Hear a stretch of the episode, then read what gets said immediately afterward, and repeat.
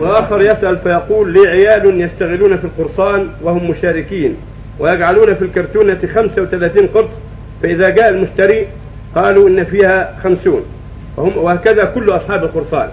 فما رأي سماحتكم بذلك؟ هذا من الغش. هذا من الغش. والخيانة والكذب الذي يحط في الكرتون 35 ويقول المشتري في 50 أو في 40 هذا حرام. منكر. يجب عليه يتوب إلى الله وأن يصدق بما يقابل ذلك مما أخذ من أموال الناس. لأن هذا غش والواجب أنه يقول ما في الكرتون سواء إذا كان في الكرتون 10 يقول 10 في 40 يقول 40 لا يزيد. هذا هو الواجب عليه. إذا زاد فقد كذب وقد أخطأ وقد غش المسلمين. فعليه التوبة إلى الله وعليه يرد الزيادة إلى صاحبها إن كان يعرفه. وإن كان ما يعرفه يصدق بالزيادة التي أخذها بغير حق. وفق الله الجميع صلى الله وسلم على نبينا محمد وعلى آله وصحبه